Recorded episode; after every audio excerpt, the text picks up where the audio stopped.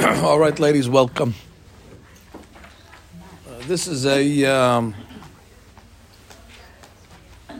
this is a class that began revealing the uh, wonderful and uh, incredible commentary of Malbim on Megillat Esther, and uh, we got through, I would say, most of it, which gives us a chance next year to continue delving into that great commentary. And I know that Purim is behind us. However, uh, as the custom in yeshiva is that just like we have many weeks that we prepare for the holiday, uh, in yeshiva there's also a custom that when the holiday ends, there's some afterthoughts. You know, the holidays don't end uh, like a car at a stop sign at a screeching halt, and then we move on to the next item. We prepare so much for the holidays, and then they just what they leave us.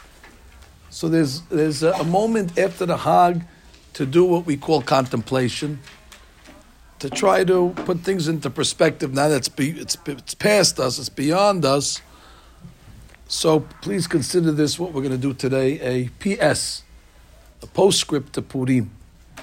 If you ever wrote a letter you can't fit everything in the body of the letter, but you have so many ideas. So the way you express it is you put a PS on the bottom and you say, you know, uh, don't forget to send money, whatever it is. But the point is, Purim also deserves a postscript, and I'd like to offer it uh, today. These are certain ideas that I was thinking about after the holiday, and I'd like to uh, present it to our members. I think it's very, very pertinent.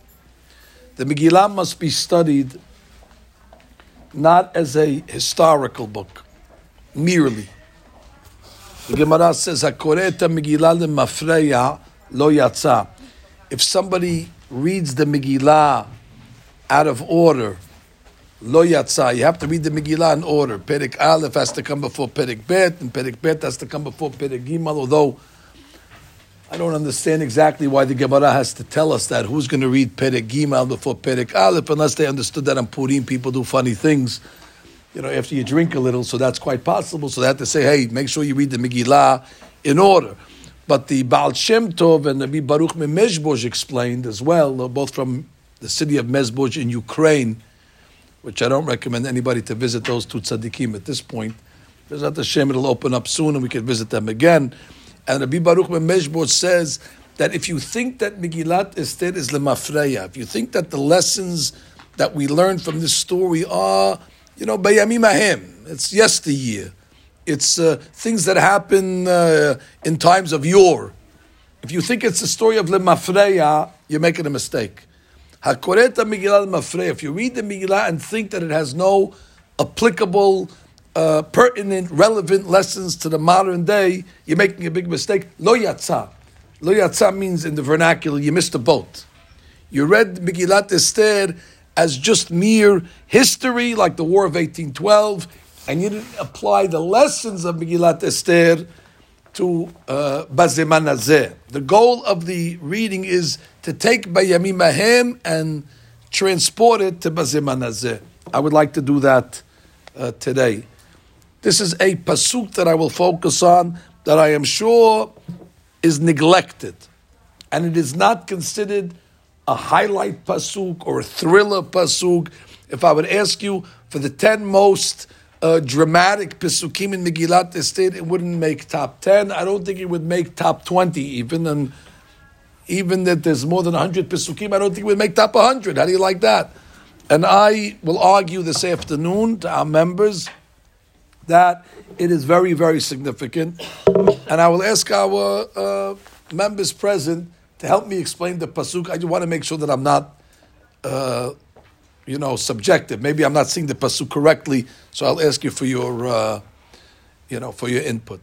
The pasuk says that after Queen Esther wins the beauty pageant against all odds, nobody thought that she would even be uh, a contestant let alone be in the running, let alone to win. Against all odds, as we say. And now she's the uh, she's the queen, or she's on the way to become the queen. And the pasuk says, ובכל יום ויום מרדכי מתהלך לפני חצר בית הנשים, לדעת את שלום אסתר ומה יעשה בה. Dear members, explain to me. Ubchol yom vayom. What does that mean? Ubchol yom vayom? Every day. That's the way I understood it also. Ubchol yom vayom means, like we would say in America, day in and day out. Ubchol yom vayom. And what is Mordechai doing in this Bechol yom vayom? Mordechai mitalech. Mordechai is going. Where is he going? To the place where Esther is being held. Why is he doing it? Because Mordechai is a tzaddik. Lada'at et shalom Esther. He wants to know shalom Esther, which means the welfare of Esther. Why is he concerned? For the simple fact, who is the custodian of Queen Esther? Mordechai. And keep in mind that Esther is a yitoma. She's an orphan. And an orphan, as we know, lo alenu doesn't have anybody to worry about them. So therefore, Mordechai, the great tzaddik, says, who's going to worry about this orphan that now is in the hands of uh, this king, this heathen king? So therefore, he accepts upon himself to make his way to the palace, lada'at et shalom Esther, to know what is the goings on and what is going to happen with shalom Esther. Wonderful. Ladies, I just have one question. It may be two, so don't hold me by it. When it says Ubchol Yom Vayom, you've committed to me already that it means every day. Is that an exaggerated statement? Like sometimes we would say uh, forever, but we don't mean forever. We mean a long time. So when it says in Megillat Yom does it mean literally every day, or it means he frequented very often the palace? How do you learn? Okay, so I think we have a consensus. All I need is two. That's it. You second the motion, so that we have two. And I happen to third the motion, and I agree with you. If the Megillah says Ubchol Yom Vayom, this is not people talking the way we talk in exaggerated terminologies. The Megillah is written Beruach HaKodesh. If the Torah wanted to say that he frequented it, there's another way of saying it. Mizman lizman, from time to time. The fact that the Megillah uses Lashon Ubchol Yom Vayom, it means what it says. He went every day. Now I find that kind of amazing because Mordecai is the head of the Sanhedrin. And he still has time to go every day to the palace and to read his Tehillim and to pray and to show his concern about what's going to be with Esther. I have one more question regarding this topic. So you told me it's every day.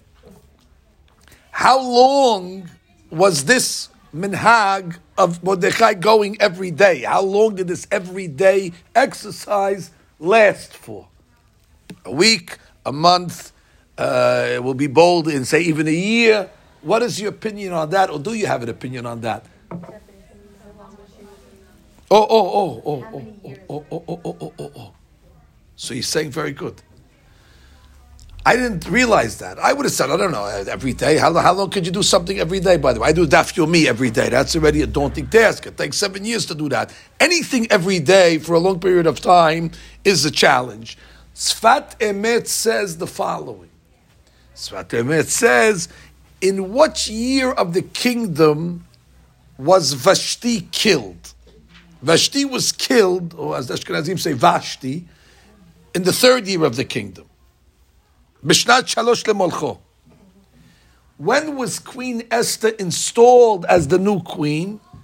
Bishnat Sheva, in the seventh year. So there was a four-year uh, gap. I guess uh, beauty pageant, uh, makeup, cosmetics, all that stuff that Ahasuerus was involved in, until he was able to pick a successor to Vashti. So she is chosen in year seven.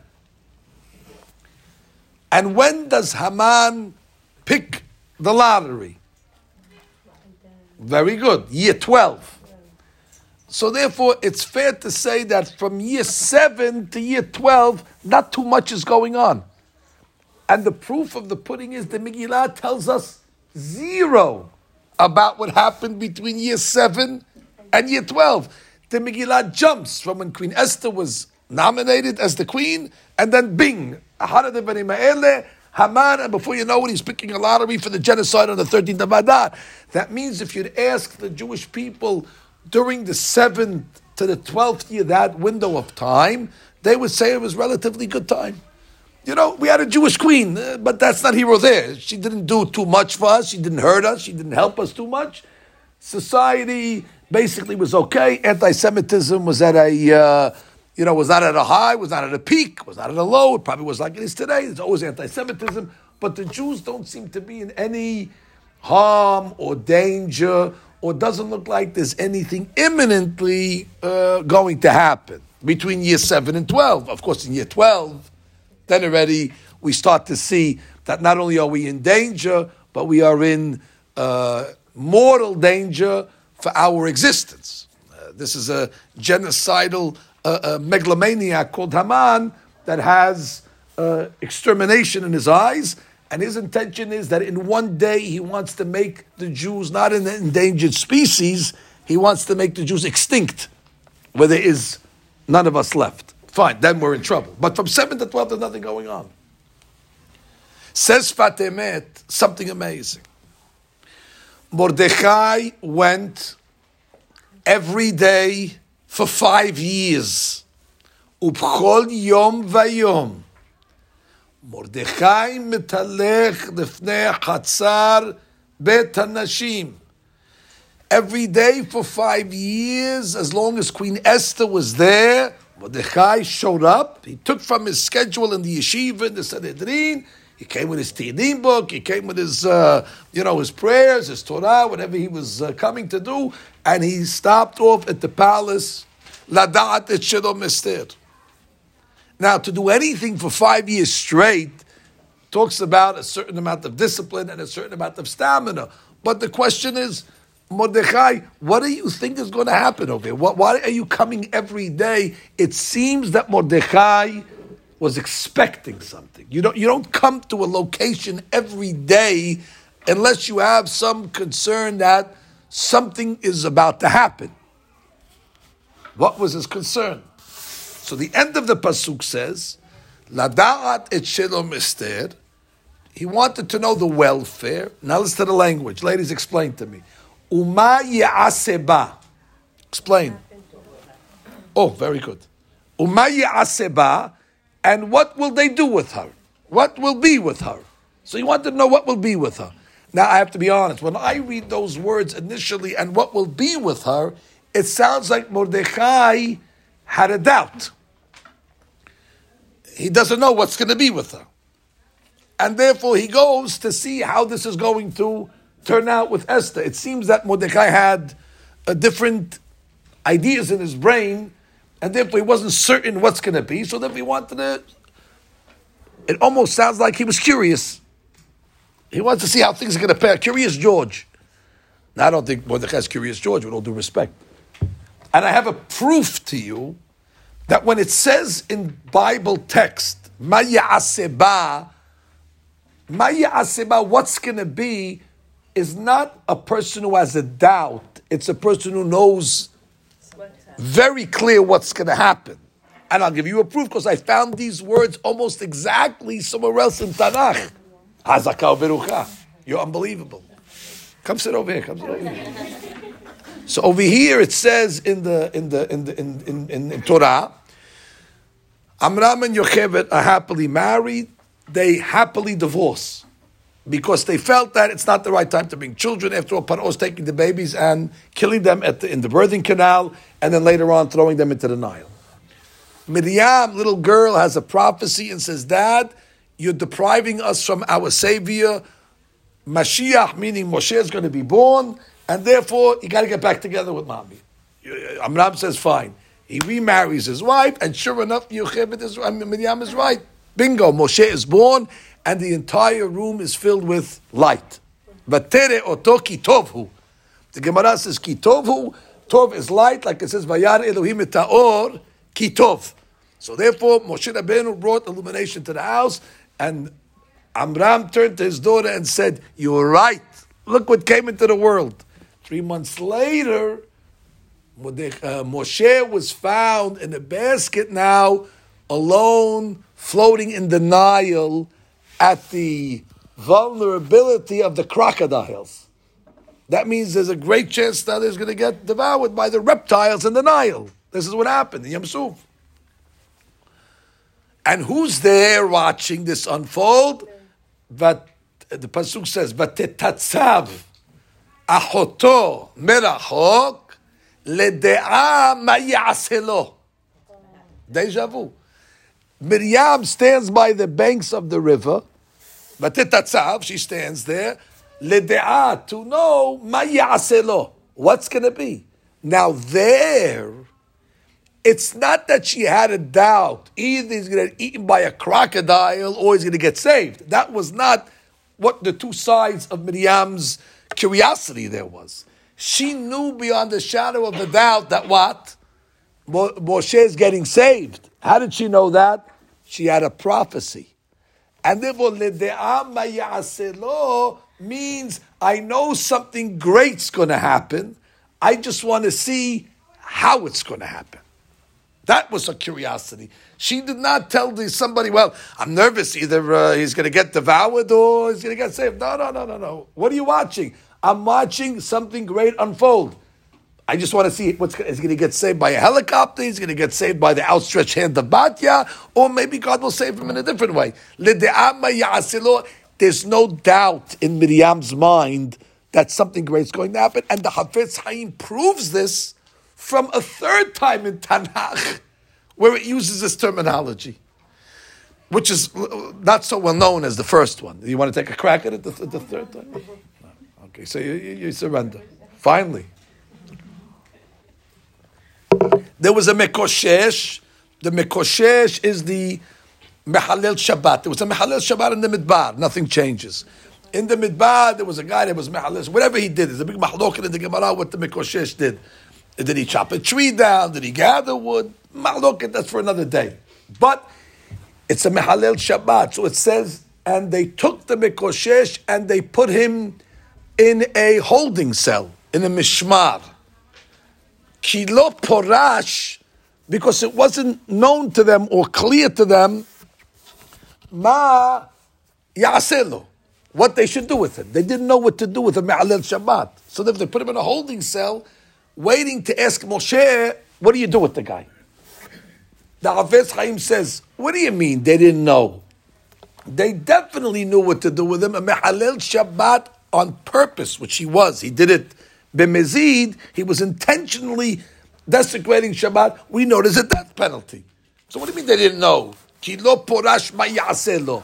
Says Hafez Chaim, no, for sure they knew death penalty. They just didn't know which death penalty. So you see from this says Hafez Chaim, when it says Lede'ama Ya'aselo, there is knowledge of what's going to happen. It's just a detail of how it's going to happen. And therefore, just like the Mikoshes, they knew that he's going to end up getting executed, but they just didn't know, is it Sikila, is it Serefa?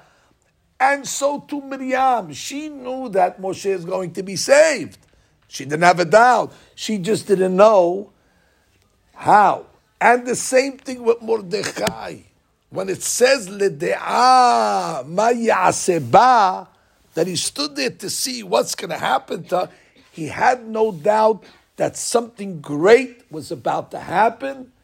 He didn't think Esther was going to die. He didn't think that she was going to be abducted or she's going to be abused. But he felt something big is going to happen and he needed to be there. So every day he went in order to uh, anticipate for that great for that great moment. Now the question is, how did he know something great was going to happen? How did he know? Had a little birdie come in his ear. So I want to introduce to you uh, exhibit number one that I have here. It's actually a story not related, at least from the uh, you know, apparently it doesn't look like it's related. It's in the book of Shemuel Aleph, chapter 17, Pasuk 36. What's happening at the time is the king is King Shaul, And the Jews are now faced with one of the greatest terrorists of all time, and he's terrorizing the Jewish people, and even King Shaul is scared. The terrorist was called Goliath, Goliath. And Goliath was a, was a monster. There's a Frankenstein. And he's going to come along and he's he's has the ability to wreak havoc amongst Klal Yisrael. And Shaul makes an announcement, Rabotai, do we have any volunteers that are willing to uh, go up against Goliath? And of course, who volunteers? David. And David wasn't King David yet. David is uh, not so well known. But when David offers his uh, his uh, service, he says to the following He says, "Gam gam et adov, hika avdecha." Prior to this, now we don't know how much prior, but before this event, David was walking in the street, and he was confronted with two wild animals. Now, some people, when they see a, a dog on a leash, they cross the street. I'm one of those. Now, David was confronted with a lion. Now, don't ask me where this lion came from, and a bear. Now, there was no tiger, but there was a bear, a lion and a bear. And David Amelech took the lion with his bare hands and he tore it apart, like you would, like you would tear apart a, uh, you know, a piece of paper. And he did the same thing to the bear. So David Amelech tells Shaul, listen, you want my credentials? I was able to take apart a ferocious lion and a bear, Gamita Dov, Gamita Aryehika Avdecha. and to me it sounds like, at least when I read it, that David Amelech is saying, listen, I have the muscle. Now, if you're looking for somebody that has the muscular ability to bring down this animal, I brought down two like him already. So therefore, he gave him the credentials as a muscle man. I don't think so. I don't think so. I don't. I don't. I don't think that's the pshat over here with, with David Amelech. Because David Amelech can come along and say, "I bench press 200 pounds every single day." They can start giving him, and I don't think David thought that it's muscles that is going to bring down Goliath. Because ultimately, as you know, it wasn't David's muscle that brought down Goliath. It was a, a slingshot. Zero to do with any of his uh, strength. He had good aim. But that's got nothing to do with the lion and the bear. The lion and the bear does not prove us that he had good good aim. So obviously this was something that was supernatural, but David felt that he was the one that was suitable. So Rashi says in that pasuk in Shemuel, he says, Vayomer Hashem, Vayomer David, David's talking. Hashem etzilani miyad ha'ari ha'dov, the God that saved me from these two ferocious animals. He will save me from this pilishti. Rashi. Hashem asher etzilani miyad ha'ari yodeya ani. David's talking. Shelo lechinam nizdamen li hadavar hahu. Ladies, learn a lesson. God talks to his people, especially the tzaddikim, by giving them simanim, by giving them signs. God still uses that language. And the tzaddikim are very adept and they understand that language of simanim. They believe that whatever happens to them is premonition from above, and that's God talking to them about something that is incumbent upon them to do. Sometimes God comes to the tzaddik through a prophecy that's clear. Sometimes God comes in Ruach HaKodesh, and other times He uses the language called simanim. And she says David was clear that this was a siman. Why would God bring David to a confrontation to these two animals? And if you're going to say, so he can get saved, so don't bring them in the first place, it'll get saved. Why bring them to him and then he has to overcome them? David understood that this is God's way of saying to David, there's going to come another ferocious animal and they're going to call for a volunteer. I brought the siman to you because when they call for that volunteer, you are going to have to rise to the occasion. In the place where there's no man, you must rise to be a man. You are going to be that man. This was God telling David, this is your calling. David understands the siman as Rashi says, Yodeya ani shelo lechinam nizdamen lihadavarahu. אלא שלעתיד אני בא לידי כיוצא בה. This is a deja vu to something that's going to happen. Now, again, ladies, I don't know if it happened a day later, a week later, but David, from that point on, after he got the Siman, he was waiting. He was waiting for that moment that this Siman will turn into a life purpose and a life mission. So when Shaul gets up and says, Hey, Rabotai Goliath, almost a light bulb goes on in David's eyes, in his head. He says, Oh, ho, ho. This is it. And therefore, David wasn't looking at his physical strength, but David said, I have an event that only happened to me and did not happen to anybody else. That's God telling me that it is your responsibility for the sake of Klal Yisrael. And therefore, David says, Hineni, here I am. Says Rashi, L'tshuat Yisrael, Ve'esmoch aleha. I can rely on that siman that I will be victorious. Ve'etzeh. Very good. Understand? Siman. Then Rashi from nowhere. This is Rashi in the book of Shemuel. So most people will not study this Rashi when they're reading Megillat Esther, because they would say, "Why do I have to study about Goliath? I'm reading Megillat Esther." But Rashi throws in a comment over there that is so important.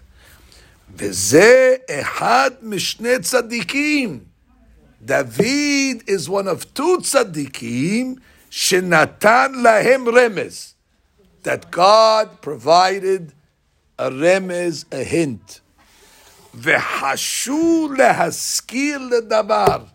And both David and this other Sadiq were intelligent enough, exactly, to take the hint and understand that this is not just some coincidence or just some sort of happening that this hint over here is talking to them directly and that it'll have ramification not only for them, but for Klal Yisrael. And take a guess, who's the second Sadiq? You're so smart. That she says, David or Mordechai. Oh, look at this. Mordechai came in the, from the back door over here in the book of Shemuel. Shne'emar. And look at the pasuk that she quotes. Ubchol yom vayom Mordechai metalech levnei atzar. Mordechai is going every day. Why is he going every day? Because he knows something going to happen. Amar, לא לחינם עלתה בצדקת זו שנתפסה במשכב הערל. We did everything humanly possible to protect Queen Esther or Esther from Ahasuerus. We hid her in the basement. We told her to go kicking and screaming. We told her to make herself as unappealing as possible. And then we told her, don't reveal where she comes from. All these things were in order to deter Ahasuerus from choosing her. We used every trick in the book. And the more tricks we used, the more glamorous and the more attractive Esther becomes to Ahasuerus. And Mordecai scratching his head, he said, it makes no sense. The contestant that should have came in last place in the beauty pageant comes in first place. And nobody can understand it. En Esther Magedet et Amavet Molatam. And she cannot be persuaded to even say which denomination she comes from. Why would the king take a generic? Mordechai says, Oh, something's up. If this is happening, that means Queen Esther must be in that position, not for herself. God is about to do something great for Klal Yisrael. And therefore the Pasuk says, hi la'amod li Yisrael b'yom sarah. God is positioning this Jewish woman in this position to bring salvation. Just like David understood that he is in a position to bring salvation to Klal Israel by defeating Goliath. He got the siman, he got the hint. Mordechai understood the siman as well. And therefore, Mordechai, b'chol yom vayom, lada'at ma ya'aseba means not is Queen Esther going to die or she going to live? No, Queen Esther is going to do something great. All Mordechai wanted to know when and how. He did not have a doubt what Queen Esther was about to do. She was about to do something that's going to have national ramifications. It's going to have consequence that's going to affect the entire of Klal Yisrael. And Mordechai went every day. Now, I want to tell you something. I want to tell you about human nature. Do you know about the fallout syndrome? I'll explain it to you. People fall in and then they fall out. This always happens with people. In the beginning, everybody's gung ho. Rah rah, hey, hey, we're to go. Uh, just remember the first day to diet. You know, that's it. And that's it. We're to make a new new Kabbalah. It's a new year. It's a new, a new Hashbon. And then a week or two in, we're back to the cheesecake and we're back to all the other, all, all the, what happens to the diet? You fall in, you fall out. This is derech hateva. This is normal human nature. Don't, don't think that you're an exception if you have this happen to you sometimes. It happens in institutions also. We need volunteers to be on the committee. The first committee meeting, 20 people show up. Second meeting, there's three people there. The next one, there's one guy there. And ends up he runs the whole show. As, as normally it happens. People fall out. You remember when you were in school? The first page of your mahberet. Yeah, put B'siyat Hadishmaya on top. Eliyahu Mansour, the date, everything is nice. The teacher's talking, you're writing in the most beautiful script. By the time you get to page four, it's like a prescription of a doctor. Now you're just writing. What happened? In the beginning, I was excited in the beginning, and then uh, next. זה דרך הטבע של העולם. Fallout syndrome. You know what type of stamina the Sadiq Mordechai has? Queen Esther's taken into the palace. Mordechai already says, something's big going to happen. She's there because Hashem wants to do something major to Klal Yisrael, and Hashem is positioning the refuah, the remedy before the makkah. And therefore Mordechai goes to the palace the next day. And you know what happens? Nothing. Nothing. More than nothing. Zero. Negative zero. Now, after a certain amount of time, you come along and say to yourself, you know what? After a year, after two years, after three years, there's not even a remes, there's not even a a, a, a, a, a smell, there's not even a, an iota of suspicion that something bad is about to happen. As a matter of fact, Klal Yisrael is enjoying a very, very comfortable galut. At a certain point, Mordechai, if he was like us, would say, you know what, enough, enough, I'm going every day, uh, nothing's going to happen. We would call that false alarm. A false alarm. But by the way, and we're used to these false alarms. All day long they tell us something great, and then we wait, look around. Before you know it, nothing happened. And therefore we say, go back to the Shigrat Hayim, go back to the regular, you know, daily routine, the daily grind, as they call it. The greatness of Mordechai was בכל יום אחכה לו, אף על פי שיתמהמה. That even though it was being delayed, that even though it was being, uh, uh, uh, there was a procrastination of some sort taking place over here, but Mordechai that's not my business. Why is it not my business? Because I got the siman already. Just because you get a siman does not mean that the siman has to have a consequence imminently the next day. Therefore, Mordechai says, if it's going to take five years, because when it does happen, Mordechai has to be there in order to direct Queen Esther immediately what to do. This is a very important yesod. Megillah is teaching us the lesson of Yom Bayom. That once you get a siman, now already you cannot take your eye off the of the of the result, of the consequence, of the of uh, at the at, at the end of what this is what this is supposed to happen, what it's supposed to bring to. Now watch what happens. After five years of doing this, Bing, the day came. The day that Mordechai says, I told you so. And the people said, I don't believe it. You're still here? You're still coming every day? What are you doing here? I told you. Five years. Haman draws the lottery. And now everybody finds out that there's going to be a genocide. Haman has his version of the final solution. And the Pasuk says, Va'ir Shushan, which were the locals, Navocha. And then it says, Ubuchol Ir, Va'ir, Ubuchol Medina. All the nations. Wherever the news started to travel, and they didn't have WhatsApp in those days, so it took a little more time for the news to travel. Evel Gadol. Great mourning for the Yehudim. Tzom ubchi umesped. Tzom, bechi, mesped. Sakva efer. Yusat Rabim. The people were walking in the streets, sakva efer, with ashes and sackcloth, because they knew they were in trouble. And Mordechai said, I knew it.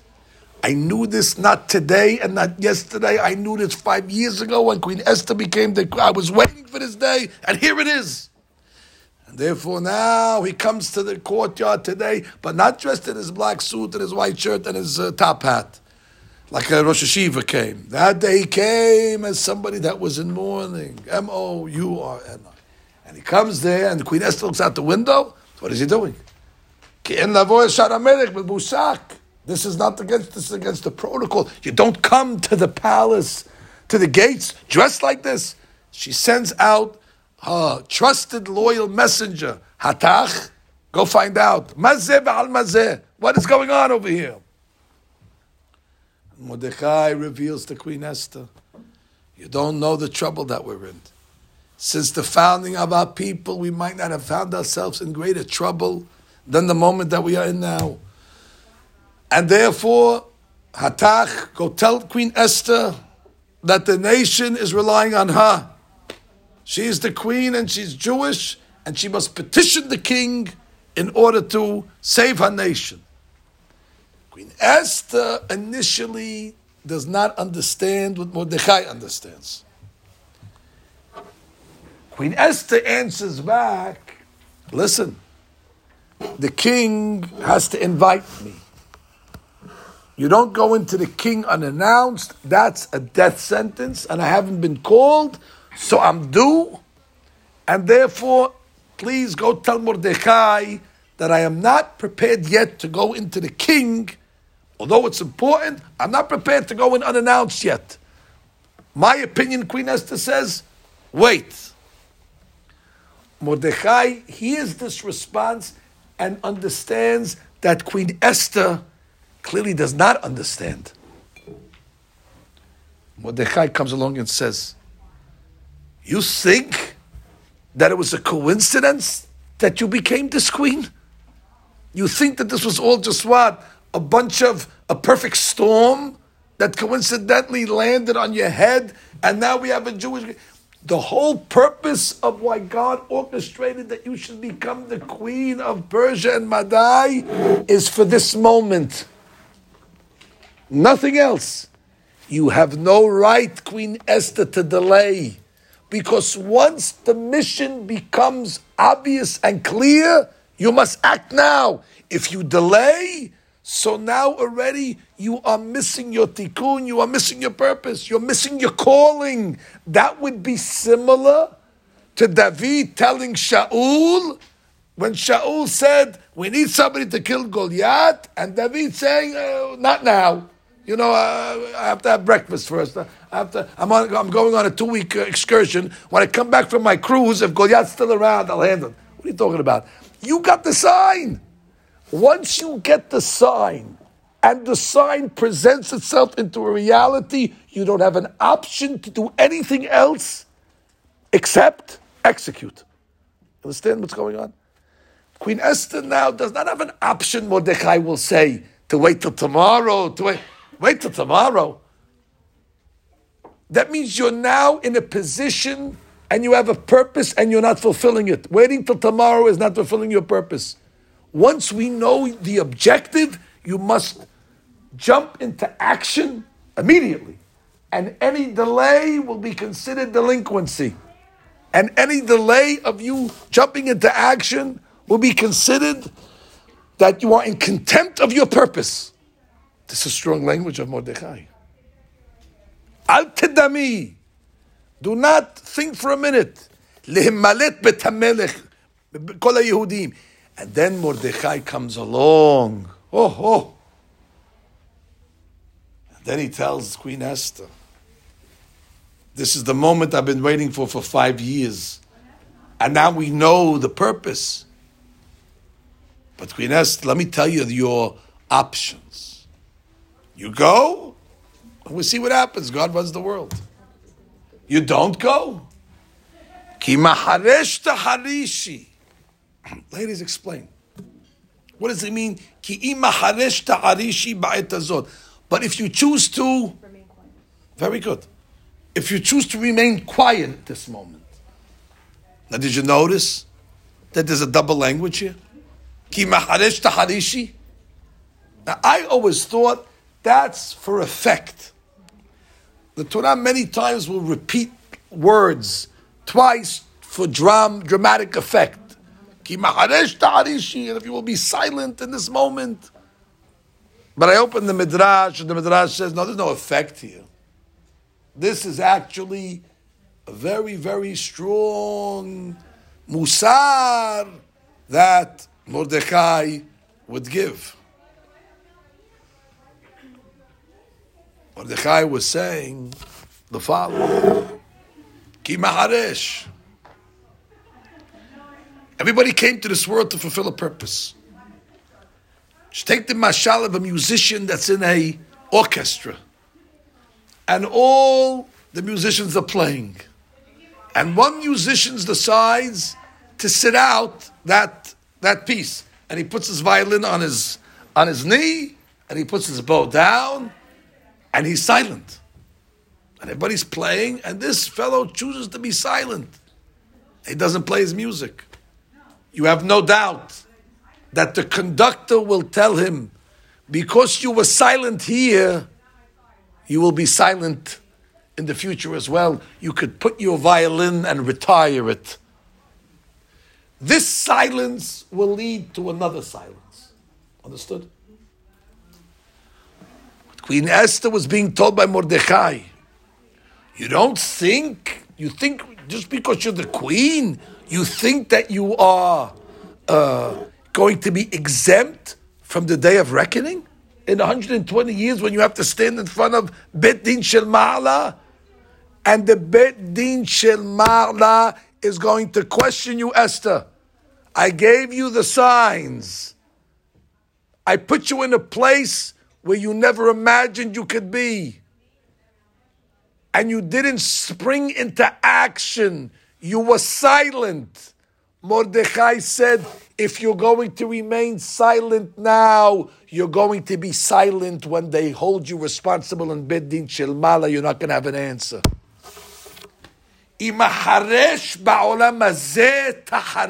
Le'olam haba. You don't think they're going to hold you responsible? What are you going to answer Betin when they say, How come you didn't go in? What are you going to tell them? I was scared. He didn't invite me. God's going to say, You're not any old queen. I gave you the Siman. Mordechai was coming every day, praying for this moment. And when the moment came, you just uh, uh were delinquent. And Queen Esther, when they tell you that in heaven, you know what your reaction is going to be? Taharishi. You're not going to be able to answer. So if you don't want to be taharishi, then you better say something now.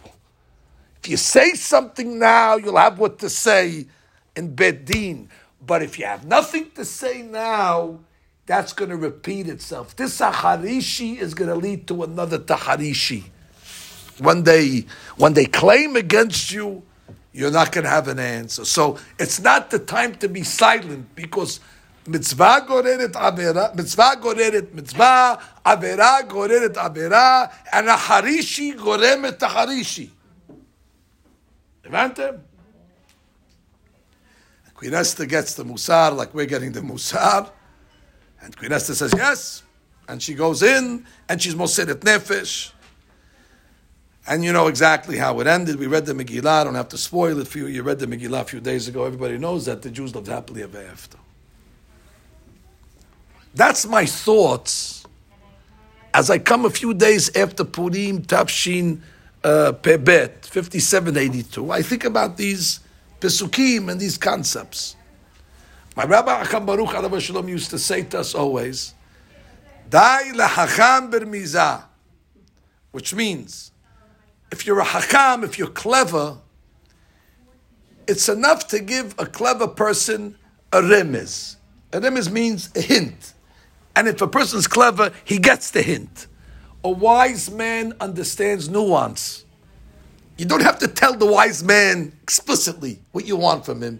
You just have to make a, a, a an indication. When we were with the rabbi, his students that were close to him, the rabbi would wink, you know, he needs to sidur. The rabbi wants a quote. You, you, knew already from his, his body language. Now, there were others that were not so clever. The rabbi would tell them for something and they didn't know what he wanted.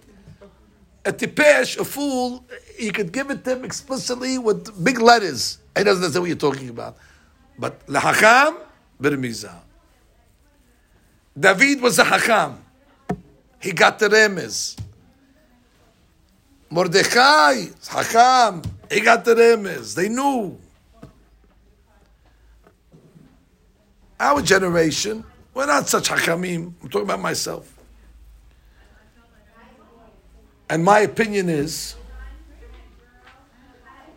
that over the past three years, God is now giving the entire world not remazim, and not simanim anymore. This is not, you know, something that needs an interpretation and, you know, what does it mean? And is, it, is this a sign or not? Or am I reading it right? These things I would say now are bold, capital letters, obvious. You can even glow in the dark. This you can see under all circumstances. Today is the the, the yahrzeit of the of the pandemic when it started. Do we remember where we were three years ago? I was coming home from the city with my son Judah. We had dinner. And Judah turns to me and says, Dad, what do you think? This is a serious item? I don't know, Judah. It's China, Wuhan, you know, something over there. I'm, I'm, I'm not too. As I'm talking, I get an email from Magen David Yeshiva. We're closing the yeshiva. Dad, what do you think? I said, okay, listen, they, they had no snow days this year. Abundance of caution. It's Thursday anyway. It's Wednesday. They close for the weekend, just in case something. Okay, I don't have a problem. I'm not. I'm not so concerned. I don't know. Turn on the radio. President Trump just announced no transatlantic flights to Europe. Dad, what do you think? Listen, uh, it's something serious. I don't remember ever stopping flights to Europe. People have to travel. But you know what? It's just for again a couple of days. They're just doing it just to get everything in order. They can't. How long can they keep flights, uh, transatlantic flights? Like how long they to the airport? I'm not so sure. And then we turn on the radio again. Breaking report: the NBA has canceled the season. As a Judah, now it's serious. You know, he closed the yeshiva. Okay, you know, uh, basketball. that's it. It's over. And then all the other Rashi and MLB, NHL, NFL, they all piled on. And before you knew it, there were no more sports in America. They canceled sports. That's Yahareg Val Yavor. That you don't cancel unless it's serious. And I told my son, yeah, that is serious. That, that's the, and, and now we were right, obviously, because after that, now I want to ask you a question. That's not a siman. I asked my father, Dad, you remember anything remotely like this? Because they always, all the old times remember, oh yeah, you're, you're, you're young, you don't remember. We happened, this happened in 1953. You know, we don't remember this. Lockdown, we, we, we can't go to Pesach, we can't do anything. And you remember how we felt that Pesach? If you asked anybody, they said, this is it. Mashiach is coming. Because the Jews had a mandatory quarantine in Egypt the night before we left. And that's the sign of redemption. It has to be uh, uh, uh, the precursor is a, a quarantine. And then, uh, so we left our doors open there. Pesach, we figured for sure by the time we wake up, we're going to wake up in Jerusalem. Pesach came and went, and we're still here. We're still here in Brooklyn, beautiful Brooklyn. Fine. And then what happens? Because it doesn't happen, and we don't have patience. So what do we say? False alarm. Okay, back to the normal. And then we went through a year of vaccines. And that whole story. You can't go there, and you can't go into a restaurant, you can't get on a plane, you have to take a vaccine and a booster, and a klidishon, a klisheni, klishelishi, klidibiyah. One booster for all the ushpizin until we finished all the ushpizin. I have no opinion on booster, ask your doctor. But the point is, we went through that whole saga of whatever they were doing to us, and then add to the riots. Remember how uncomfortable we felt living in this country? And all of a sudden you hear people starting to talk like they never talked. Maybe we should move to Israel. What are we doing here? All the people pop up. I'm selling apartments in Israel. I'm making a village. I'm making a town. I'm making a community. I'm making a city. And everybody's signing up here. Sign me up. Sign me up. I got to get out of here. There's no law and order in this place. It's anarchy. It's, it's, it's a... One night, I, w- I was in Brooklyn here. It was in June. And um, they were making a little pro- protest. That became the word. Everybody's making a protest in Asbury Park. And some of the guys some deal and said, Rabbi, man, so where are you? You in Deal? I don't know in Brooklyn. He said, Oh, because if you're in Deal, don't worry. Don't worry what? What are you talking about? Don't worry. He says, We have a group of guys that we all have guns and we're ready. Ready for what? Because the police said they could come in, they could come in and they could start ready. So we're going to stand on Ocean Avenue, all of us, vigilante, Syrian army, Syrian vigilante army now with guns. Who's talking like this? So Sergeant, who's who was that on the force? Nobody. I'm not going to scare her. Who was it? What are you talking about guns? Nothing. Who was it? I didn't want to scare her. But you see what was going on at the time? That was a regular, normal phone call that was taking place. And you're saying to yourself, what has happened to this country? Simanim. That's the Mashiach's coming. And then finally, a month ago, they told us, Rabotai, we could officially announce, at least in our neighborhoods, it's over. Put your mask in Genizah you could go into the restaurant, you can live a normal life, and everything's finished. And we says, oh, Baruch Hashem, finish with this. And then Russia invades Ukraine, and now we start a war. And now we say, what's going on over here? Now what's going on over here? Okay, this is a, this is a small little item, and that small item. Now it becomes all to do. Now we're hearing World War III terminology, nuclear, words that we never heard in our lives, at least my life. These are not simanim anymore. These are major events that you don't have to be so clever to understand that Borei Olam is, is up to something. But I have to tell you, personally, I haven't, most of this time, I haven't lost sleep. I told my family during the pandemic, you have nothing to worry about. Rav Chaim Kanievsky. It's an unstable world, but you have Gedolim like this rabbi that's so holy that in an unstable world he can balance it a little, and he's not getting nervous. You know, he didn't say anything, you know, uh, so uh, shocking, scare us to half to death. So uh, as long as he's good, we're good. And then vaccines, he had his opinion, the rabbi, no problem. And then the war, quiet.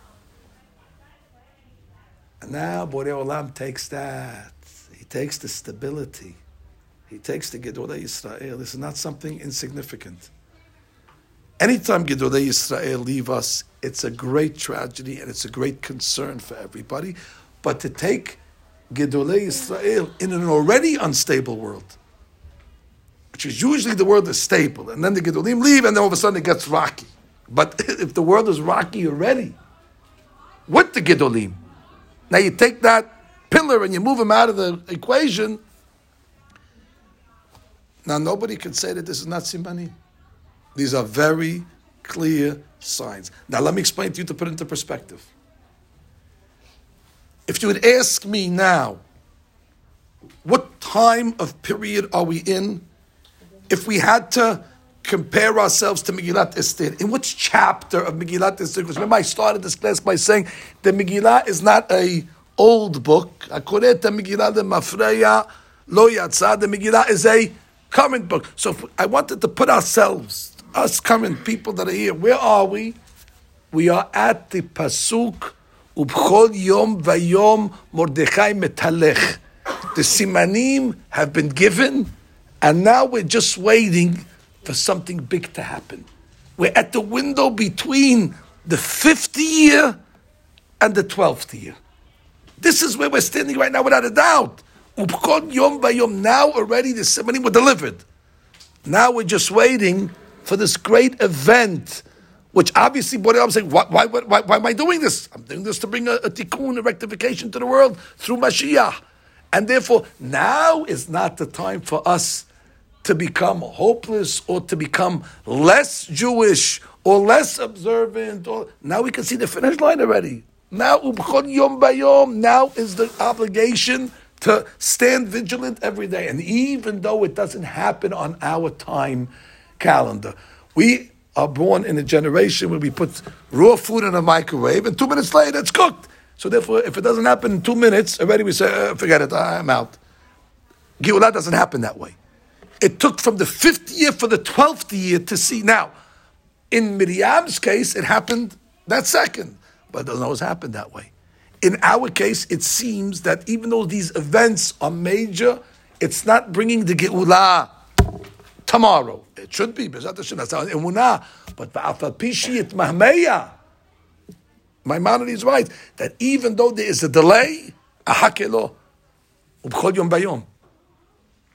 We must remain vigilant and not fall out at the end of the at the end of the road. But I will tell you what's going to happen, and it's happening. Not here, thank God, but in the world at large.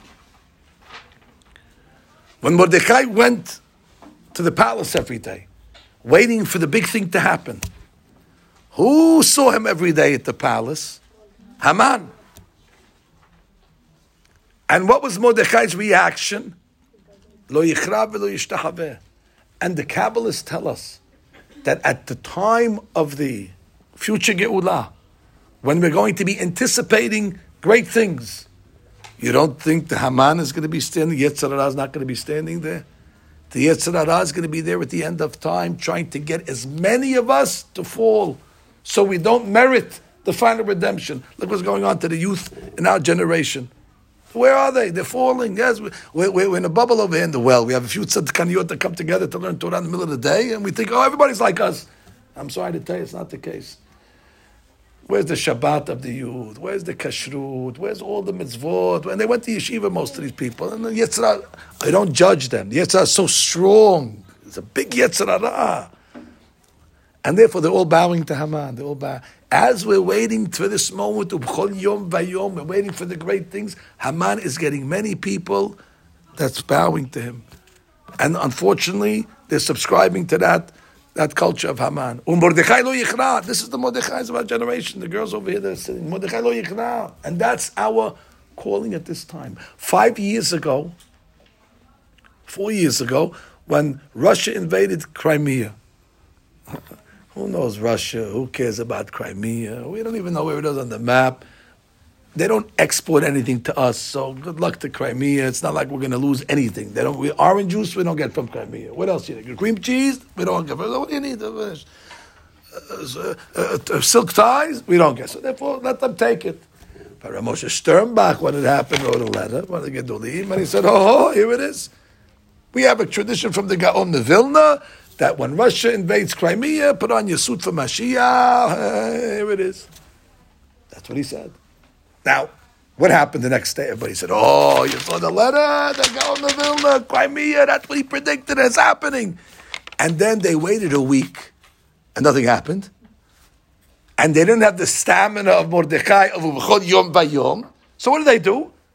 Ah, who's this guy anyway, Rabbi Sternbuch? I never heard of him. Never heard of him. I never heard of him. And I, where is it written in the Gaon? I want to see it written. Eh, all the, you know, the critics and the cynics are coming out and, uh, and, go back to normal. But guess what? Five years later, four years later, maybe the Gaon of Vilna was right because now you're seeing that that started in Crimea. It didn't end in Crimea. Now it's starting to go into other areas and it's starting to be a concern. People are definitely concerned about it. My point is, I have good news, by the way. I know some of you. Uh, uh, uh Some of you are saying, what did we come here today for? A guy scared us half to death. No, it's, it's not to scare you at all. Because the Mashiach is ultimately a good thing. And by the way, all the examples I gave you, if you noticed, we prevailed.